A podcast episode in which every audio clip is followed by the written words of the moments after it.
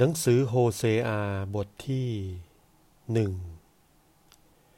พระคำแห่งพระยะโฮวาที่มาถึงโฮเซอา บุตรของบาเอลี ในราชการแห่งอุซิยา โยธาม อาฮาดและอิสกิยา กษัตริย์แห่งประเทศยะฮูดา และในราชการของยาลาบาอาม บุตรของโยอาดกษัตริย์แห่งประเทศอิสราเอล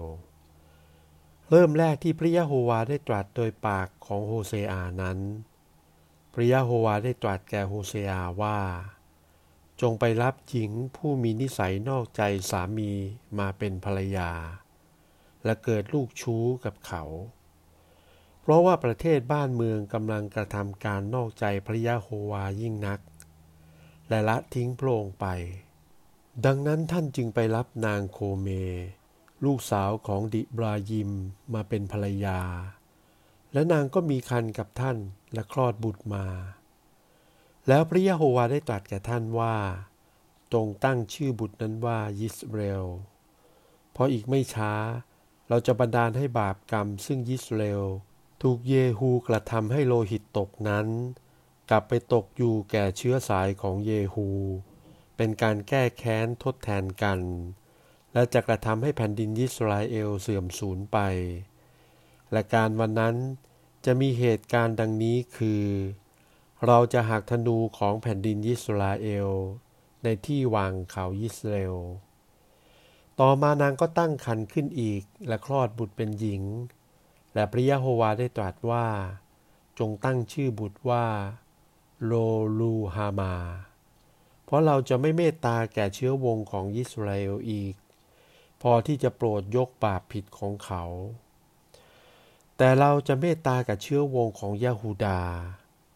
ยาโฮวาพระเจ้าของเขานั่นเองจะทรงช่วยให้เขารอด โดยไม่ต้องใช้ธนูหรือดาบ หรือการสู้รบหรือม้า หรือทหารมา้า ครั้นนางได้ให้โลลูฮามาหย่านมแล้ว นางก็ตั้งครรภ์อีกและคลอดบุตรเป็นชาย พระยะโฮวาจึงตรัสว่า จงตั้งชื่อบุตรนั้นว่า โลฮัมมี เพราะหมายความว่า เจ้าทั้งหลายไม่ใช่เป็นพลภัยของเรา และเราก็ไม่ใช่เป็นพระเจ้าของเจ้าทั้งหลาย แต่จำนวนพวกยิสราเอลก็ยังจะทวีมากขึ้น เหมือนเม็ดทรายในทะเลซึ่งจะตวงหรือนับไม่ถ้วน และต่อมาภายหลัง แทนคำที่ได้กล่าวไว้แล้วว่า จ้าทั้งหลายมิใช่เป็นพลภัยของเรานั้น ก็จะมีคำกล่าวแก่เขาว่า เจ้าทั้งหลายเป็นบุตรของพระเจ้าผู้ทรงพระชนอยู่ และพลเมืองยะฮูดาและพลเมืองยิสราเอลจะรวมกัน และเขาทั้งหลายนั้นจะตั้งผู้หนึ่งให้เป็นประมุขและจะพากันออกไปจากประเทศ เพราะวันแห่งยิสราเอลนั้นจะเป็นวันสำคัญมาก